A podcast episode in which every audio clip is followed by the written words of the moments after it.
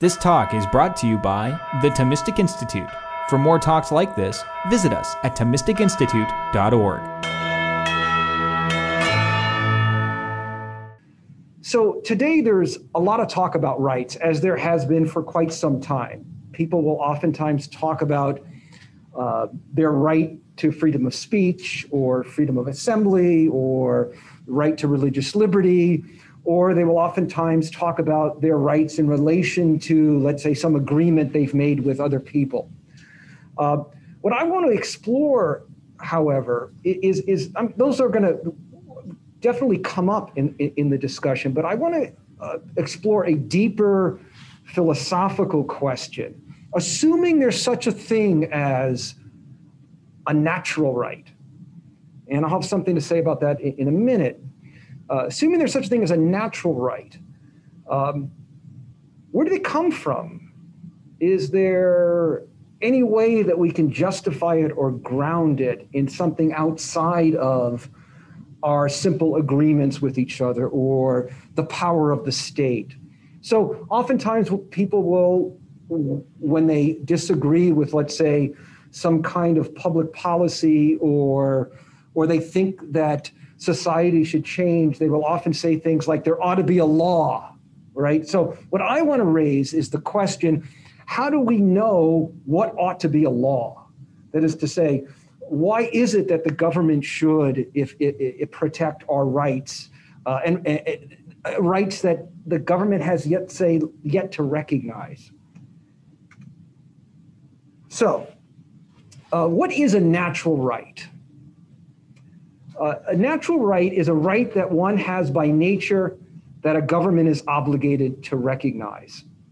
So uh, think about the way in which we make judgments all the time about, uh, let's say, you may re- see something in the news about somebody who is treated badly, and you say that they're not treated in a way consistent with their rights.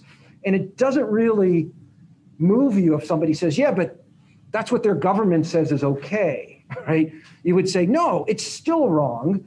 Uh, that government should recognize that right. So a natural right is a kind of right uh, a, that we believe a person has by nature, right? So, and a right is a kind of claim that we make on other people to a certain extent. So if I say I have a right to life, it means you have an obligation not to kill me right? You have a duty to do something, right? Then there are other sense in which I have a right in a way that doesn't require uh, a duty on the part of you, except maybe not to interfere. Like I have a right to watch um, old reruns of Star Trek: The Next Generation, right? Um, but I don't. I don't have an obligation to do it, right? Unless I promised my wife that we'd watch it together, right? That's not going to happen uh, usually. Um, so, um, so, but if you think about the language of rights, a right seems to be the sort of thing that can only be justified if it is necessary in order to establish some good. So think about the sort of ordinary rights that we often think about uh, in our culture, in our society, and even internationally. Something like um, freedom of speech, freedom of religion, freedom of assembly, association. Those kind of rights or those kind of claims that we make assume that there's a certain good that we that the right allows us to acquire right? So why would speech be good? Well speech is good because we're beings that can communicate right? And communication is good because it can lead to things like cooperation and friendship and those turn out to be goods as well, right? And so when we think about obstructing somebody's right, we think that we are interfering with the, a power that they that a person has to act in a way to acquire that good, right? So in a sense, natural rights depend on something called the natural law. The natural law. Now, what, what is uh, here's a, a real kind of simple, pithy argument, or not really an argument. Uh, it, it's more or less the, the, the kinds of propositions that a person would have to believe in order to believe there's such a thing as a natural law. Um, there are some universal and immutable truths. Human beings have the capacity to know these truths. Human nature is the basis on which these moral truths are known. Now, when I say that people know it, it doesn't mean that they're conspicuously aware of it. Right? So you can actually know something you don't know you know. So let me give you an example. Years ago, I used to teach at the University of Nevada, Las Vegas, UNLV. In fact, I grew up in Las Vegas. Uh, actually, no one really grows up in Las Vegas. You just get older.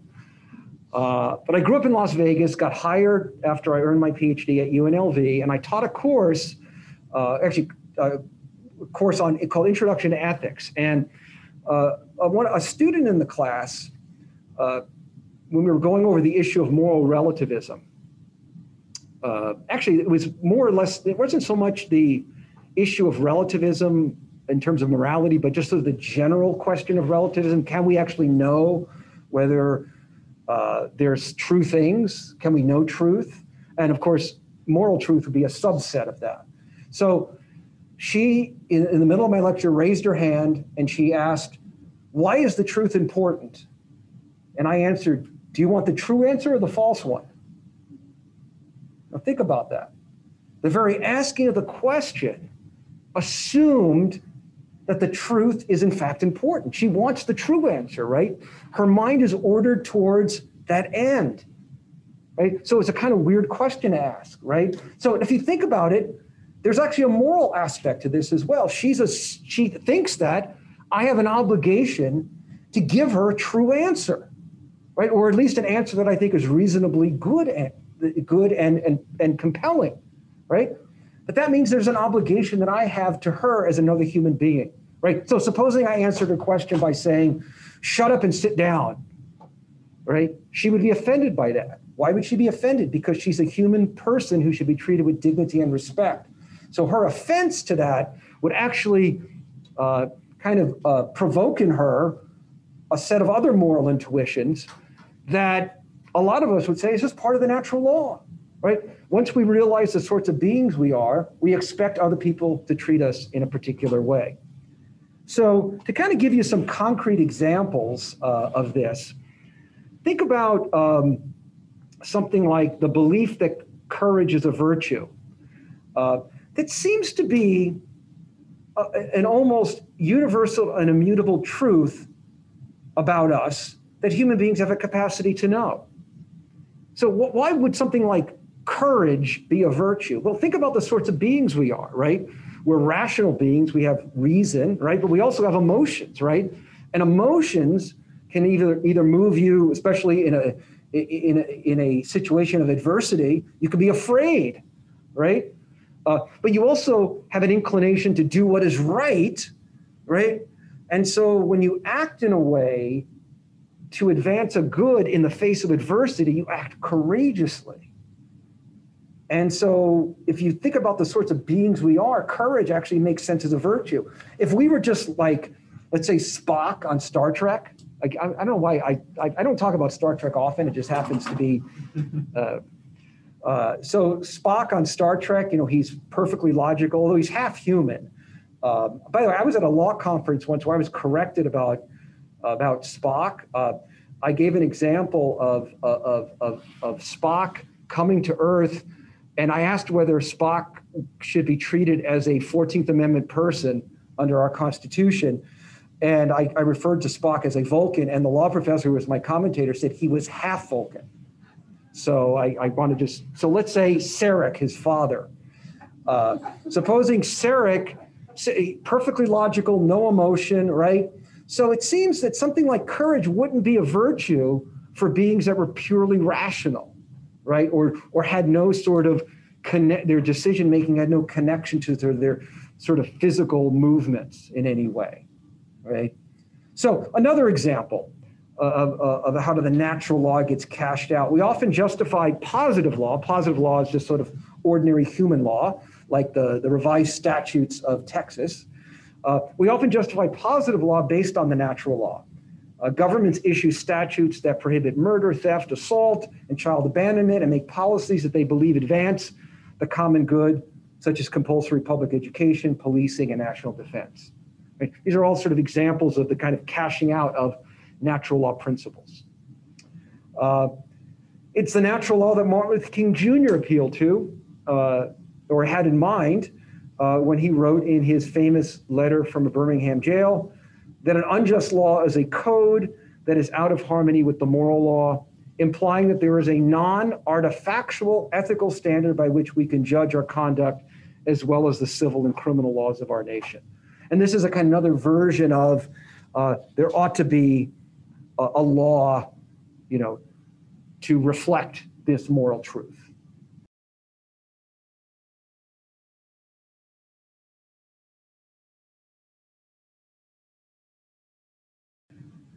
So, without this sort of reasoning, it's difficult to make sense of documents such as the Declaration of Independence or the Universal Declaration of Human Rights or some of the comments made uh, by uh, U.S. Supreme Court Justice Robert Jackson in his opening statement, the Nuremberg trials. Um, I don't know if you've ever had a chance to um, uh, read uh, his opening uh, comments. Uh, it's worth reading. It's also worth uh, noting that at the time, there were a, a, faction of people that actually were against the Nuremberg trials, not because they thought uh, the Nazi and Japanese war criminals ought not to be punished. They just thought that it was a bad idea to uh, try them based on what they said was post facto law. Their idea was just take them out to the Black Forest and shoot them. but the Jackson faction, uh, and those that agreed and, and the Allied powers thought this is an opportunity to show the world what it means to have due process, to allow people to defend themselves, right? And ultimately, Jackson, in his opening comments, appeals to something he calls the law above the law. And he refers to what the Nazis and Japanese did as crimes against humanity, right? There's a kind of appeal to the natural law. And even the new atheists seem to agree. So here, Richard Dawkins, this is from his book, The God Delusion. Do you guys know where that cartoon is from? You, South Park. One of my favorite episodes, actually. Uh, the atheist view is correspondingly life affirming and life enhancing, while at the same time never being tainted with self delusion, wishful thinking, or the lingering self pity of those who feel that life owes them something. So, what Dawkins is saying here is that we have kind of an obligation to treat ourselves and others in a, in a way that's consistent with our flourishing. I mean, it sounds like he's actually relying on kind of fundamental intuitions of the human good. In fact, there's a, there's a, a wonderful passage in, uh, uh, in The God Delusion where he criticizes uh, this uh, uh, paleontologist named Kurt Wise. Kurt uh, Professor Wise um, had studied at Harvard under Stephen Jay Gould, the great paleontologist, and Wise grew up in a fundamentalist Christian home and believed in young Earth creationism. He believed that the Earth was only 10,000 years old, and what happened after Wise studied with uh, uh, uh, Gould, he didn't change his mind. He kept the same view. And in his own uh, brief memoir, Wise talks about how because he did not reject his young earth creationist view, he had to give up a lifetime of research at a major research university. And, it, and so in his book, The God Delusion, Dawkins laments that. And he says, This is why I hate religion. You've got someone as gifted as Kurt Wise, and he's throwing away his career. And what's interesting about that analysis, though, is that it assumes that human beings like Kurt Wise, who have certain gifts, have obligations to treat their gifts in a way consistent with their flourishing, which sounds a lot like Dawkins is assuming that human beings are designed, right? Uh, so, in any event, the point is that that it seems, at least in terms of Dawkins, it's kind of inescapable these intuitions that we have that seem to be consistent with traditional views of the natural law. Uh, one more example from Christopher Hitch- Hitchens, who is a much more um, flamboyant writer uh, than, than Dawkins, and actually a much better writer. I enjoyed Christopher Hitchens, although I didn't agree with him on many things. Uh, he says violent, irrational, intolerant, allied to racism and tribalism and bigotry, invested in, the, in ignorance and hostile to free inquiry, contemptuous of women and coercive toward children. Organized religion ought to have a great deal on its conscience. Right? So, so here, Hitchens is saying that human beings have a conscience. That is to say, there's something deep within us that should be triggered when we see and experience or maybe engage in these activities that he has condemned, right? Which sounds like the natural law, right? All right, so that's a kind of real quick sort of connection between natural rights and the natural law. So now I want what I want to do is just go over a couple of observations about the nature of the natural moral law. So what do I mean about the nat- what when I say the nature of the natural moral law? What I mean is what what what is it, right? So if I say there's a chair, right? And you say, well, what, what is it? I go, well, it's this physical thing made out of plastic so that human beings can sit in it, right?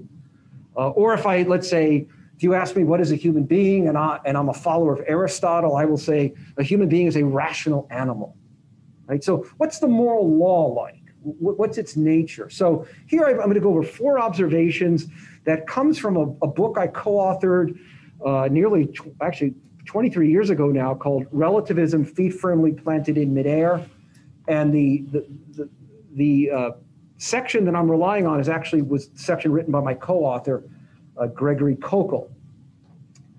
Um, so one observation: if the moral law exists, it is not physical. It's not something that you can empirically verify. Let's say like uh, a hand sanitizer, which you know we have them everywhere, right? Um, uh, physical things, whether quarks, galaxies, or the Rolling Stones, if you have the Rolling Stones there, uh, take up space and can be measured and quantified. The moral law, on the other hand, isn't known in that way.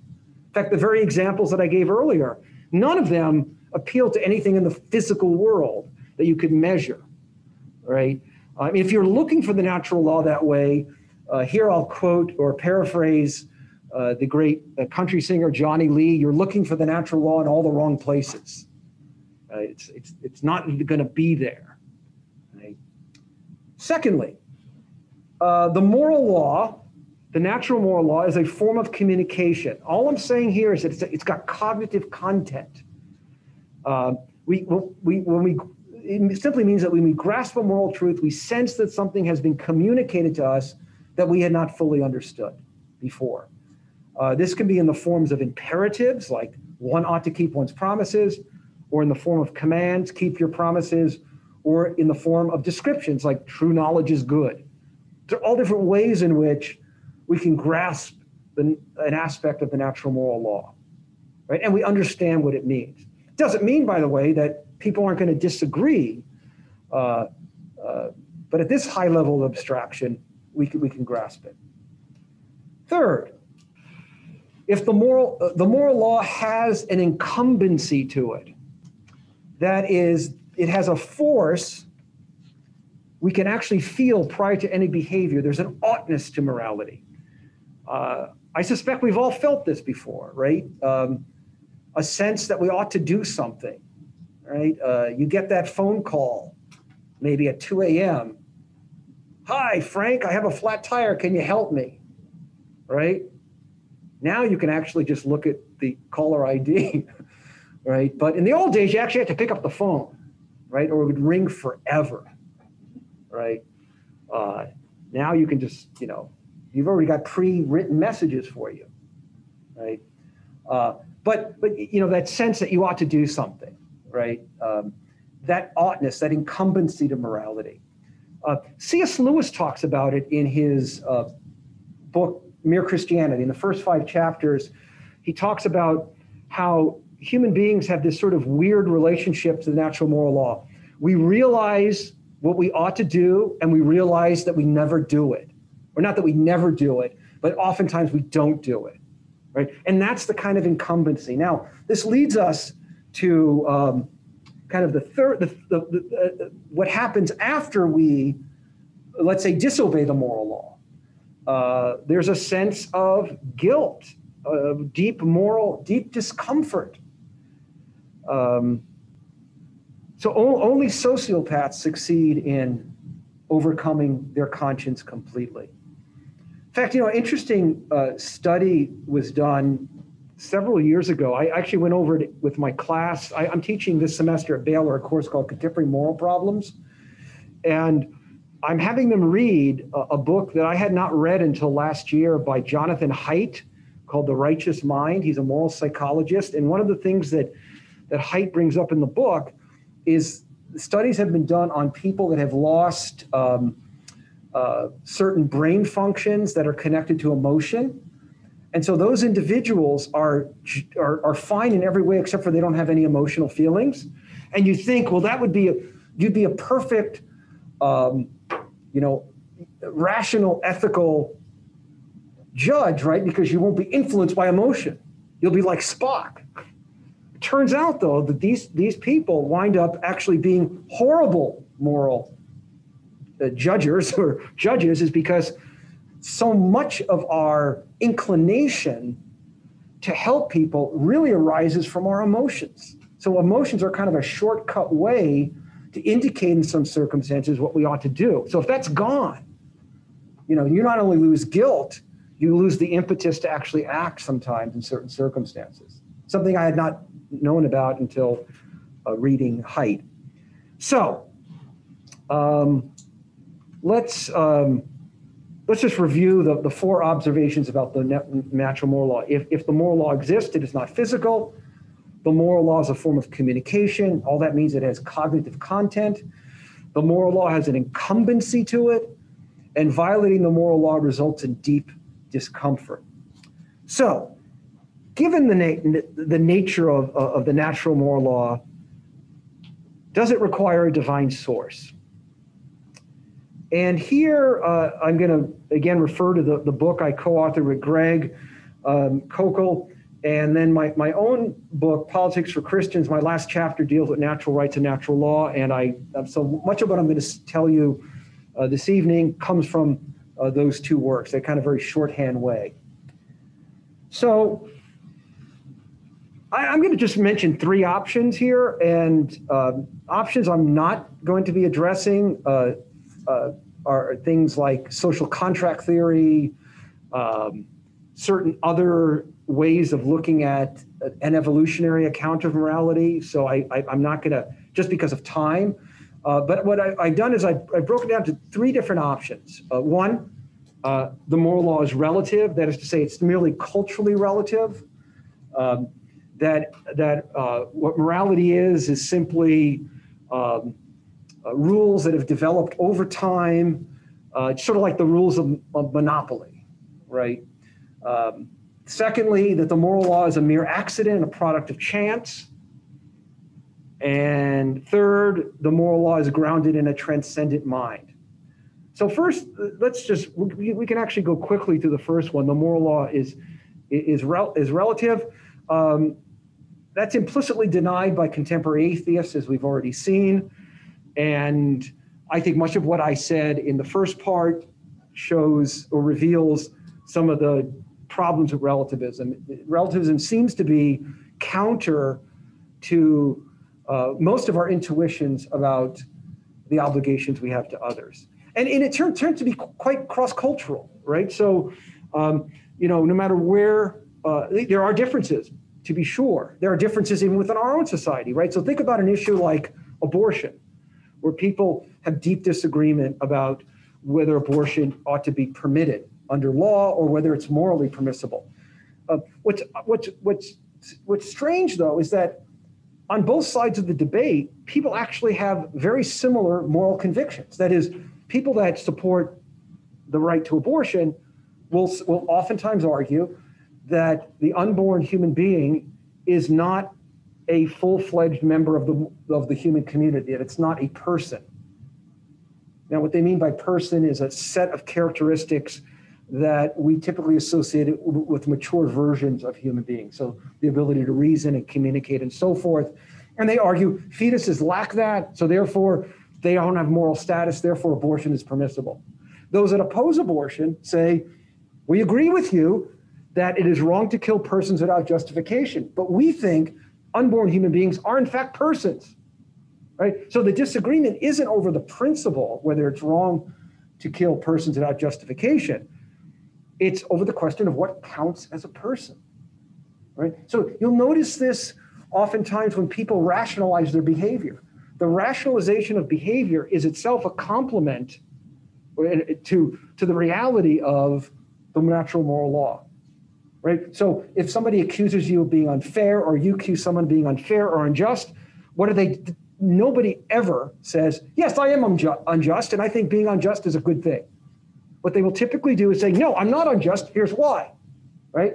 Even if they, even if it's something that's not very good in terms of an argument, they still try to justify it in some way.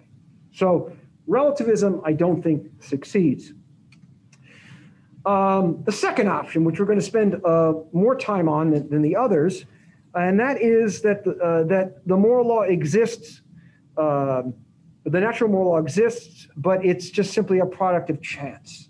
It's just a brute fact. Now, what is a brute fact? A brute fact is something that just is and requires no explanation. Uh, but it seems to me that something like the moral law um, is it, it's a kind of contingent fact, right? It's not it's not something that first off has always existed, right? So if you think that there was a time, as, as, most people think, uh, as I think, that there was a time which human beings were not on the earth, right? There was no natural moral law then, right? So it at least came into existence at some point, which means that it's a contingent fact. So to simply say it's a brute fact is like sweeping the dirt into the trash can or under the rug and then claiming that there's no longer any dirt. Um, in addition to that, um, a moral law that has no ground or justification need not be obeyed. So think about like you're playing Scrabble.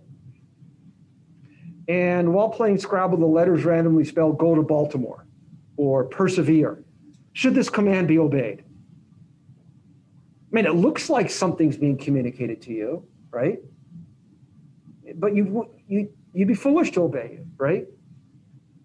It would be like if you're eating alphabet soup.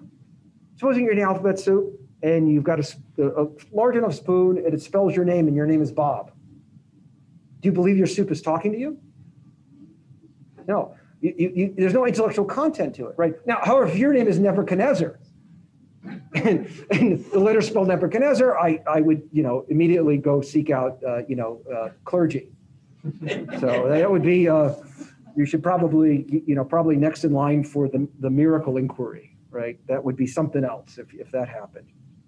Um, so it seems as though, let me go, that um, uh, that something like go to Baltimore, persevere, shouldn't be obeyed. Just because something looks like a command doesn't mean it really is, right? So chance might possibly create the appearance of moral command, but since no one is speaking such a command, we can safely ignore it. So it seems to me the brute fact approach um, doesn't really answer. I, I, think it fundamentally doesn't answer it because um, it's it's it, to simply say it's a brute fact doesn't take away from the reality. That's a contingent reality, right? It, it, it, it seems to be the sort of thing that calls out for an explanation, right? All right. What about the second? So, the, so I have a under the second option, I, I have a, a second um, attempt to account for the natural moral law, and this is far more sophisticated. Uh, this is uh, the view that the natural moral law is a product of naturalistic evolution. Now, I want to be clear here. When I say naturalistic evolution, I'm referring to uh, a view that says that uh, Darwinian evolution is correct and God doesn't exist, right? So I, I hold the view that there's nothing inconsistent with Darwinian evolution and belief in God. It's a view that I, I defend in my, my most recent book, uh, Never Doubt Thomas, uh, which is, by the way, dedicated to your brother. No. Yes. uh, yeah.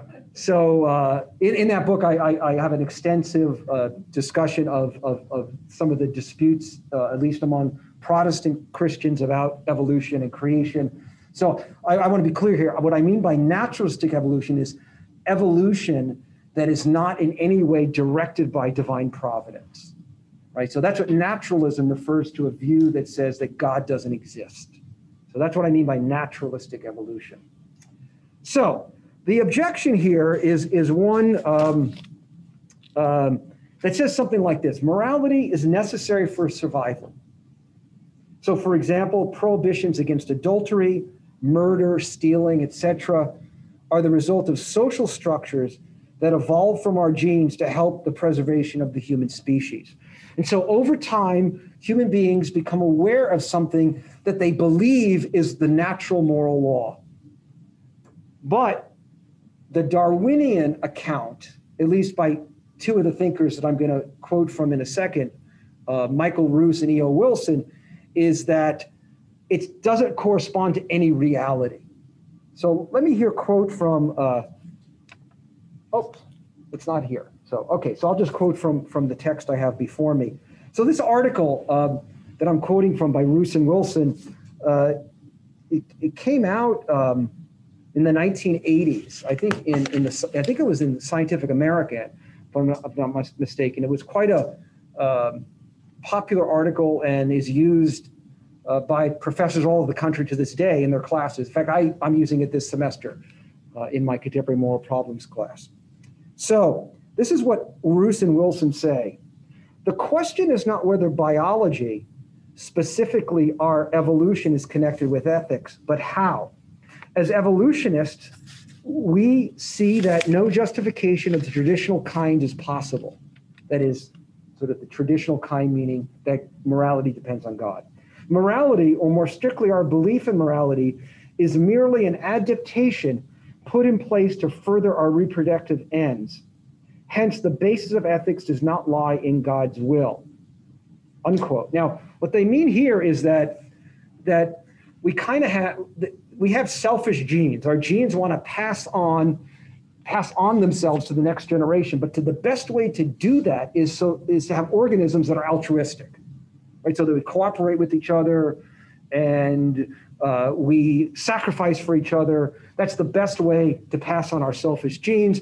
And in the process of that occurring, over time, human beings start developing what they believe to be a natural moral law. But Ruse and Wilson say it doesn't really correspond to anything. So let me continue. In an important sense, ethics as we understand it is an illusion fobbed off on us by our genes to get us to cooperate. It is without external grounding. Ethics is illus- illusory in as much as it persuades us that it has an objective reference. This is the crutch, crux of the biological position. Once it is grasped, everything falls into place. So, um, so what Ruse and Wilson are saying is that yes, everything that I've said so far about the natural moral law, they agree with insofar as we have an awareness of it. But what they say is that it has no reference to anything real. Okay, it's an illusion fobbed on our minds. Okay, so what are the problems with this view? I'm going to go over three problems with this view. Um, I don't think it can account for something I, I think is very, it, it's a theory that really focuses on behavior, but most of our moral judgments focus on motive and intent. So, so you could be immoral if you tell the truth but intend to tell a lie. So, for example, supposing um, there's a police officer comes to the door here and says, "Where's Beckwith? We're looking for him." And uh, but before he does that, I tell you, look, we're, we're in room 310. I'm going to hide in 308. So tell him in, I'm in 312. Now, supposing though, I go to 308 and I and I begin not to trust you. I think, huh, I don't think they're going to lie.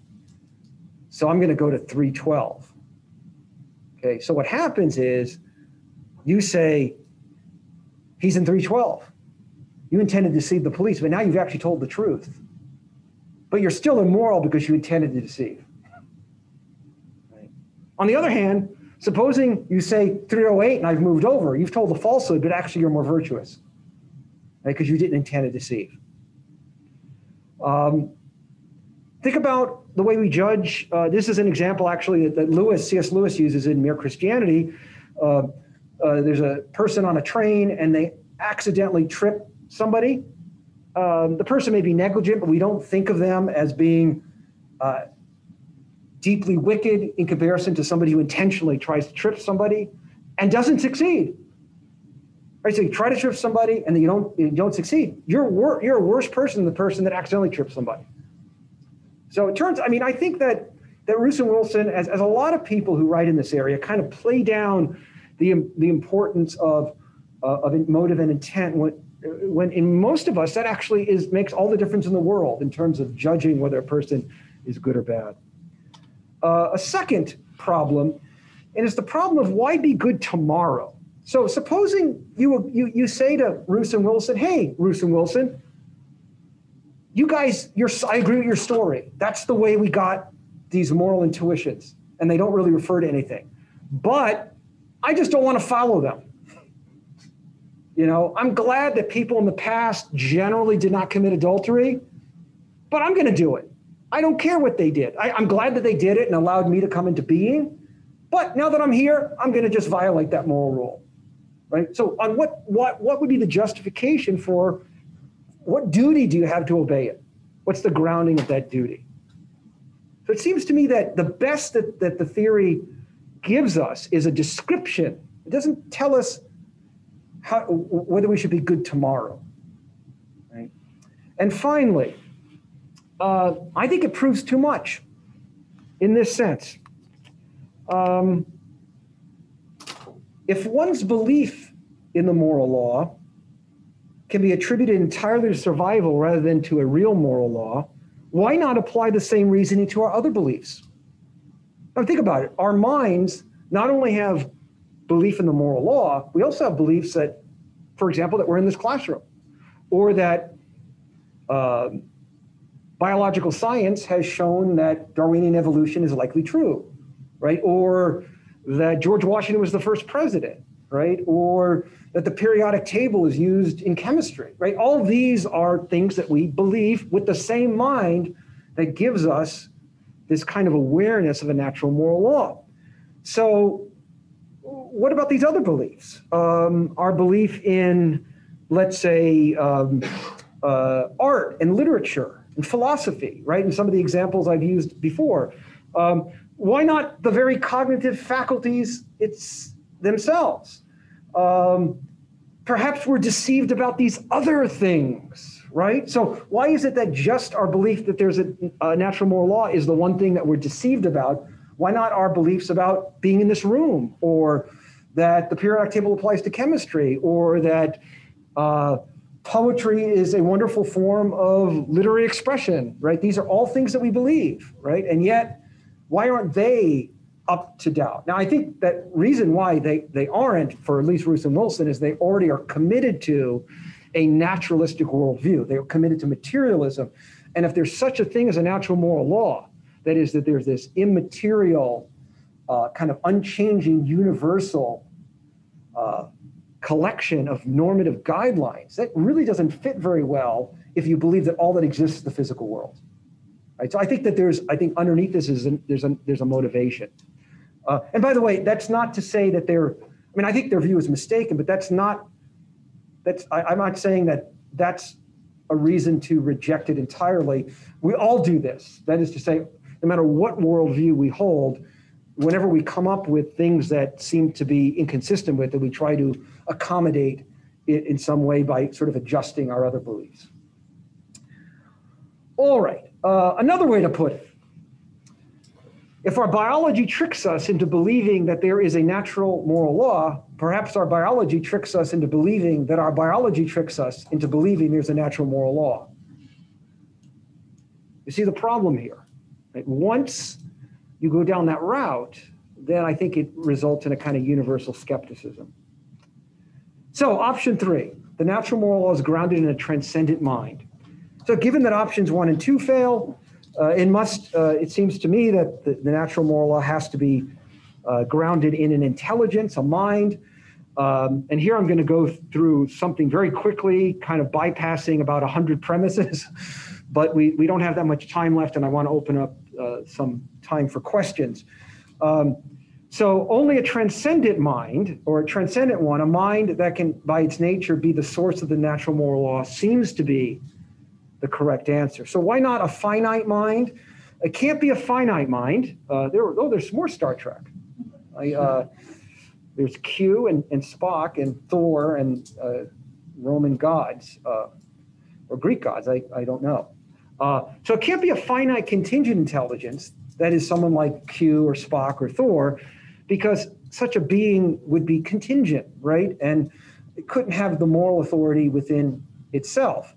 Uh, but in order to ground a moral law, a being has to be the sort of thing that doesn't receive its existence from another.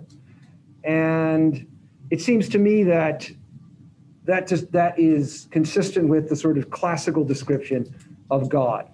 The source of the moral law must be a self existent, perfectly good being who has the juridical authority that requires that we owe him our duty to obey. It seems only fitting to call such a being God. You know, you argue, and I think very persuasively, that we, we we really do believe in this moral law. We assume that it exists. We take it for granted. Yet the fact is, it is per, its existence, e- even if we assume it implicitly, is explicitly denied frequently in contemporary culture. Yeah.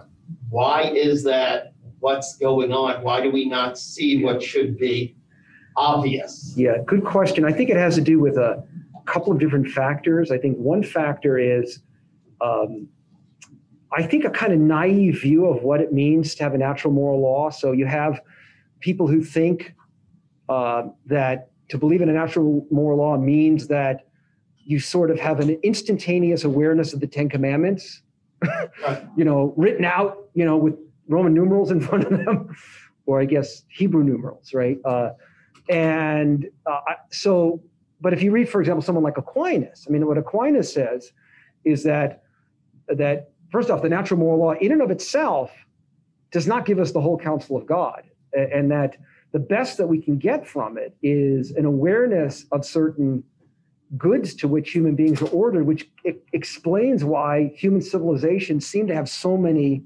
moral um, uh, views in common. On the other hand, though, because human beings also have this other aspect of our nature, uh, we have we we not only have these passions, we also have um, self-interest, right? And so these other factors come into play when they sort of get cashed out in in, in actual rough and tumble uh, human life, right? So so uh, the expectation is uh, that that because it isn't sort of clean and neat and and the, you know you you don't have this sort of awareness of the Ten Commandments written, written in your mind Therefore, all everything's relative.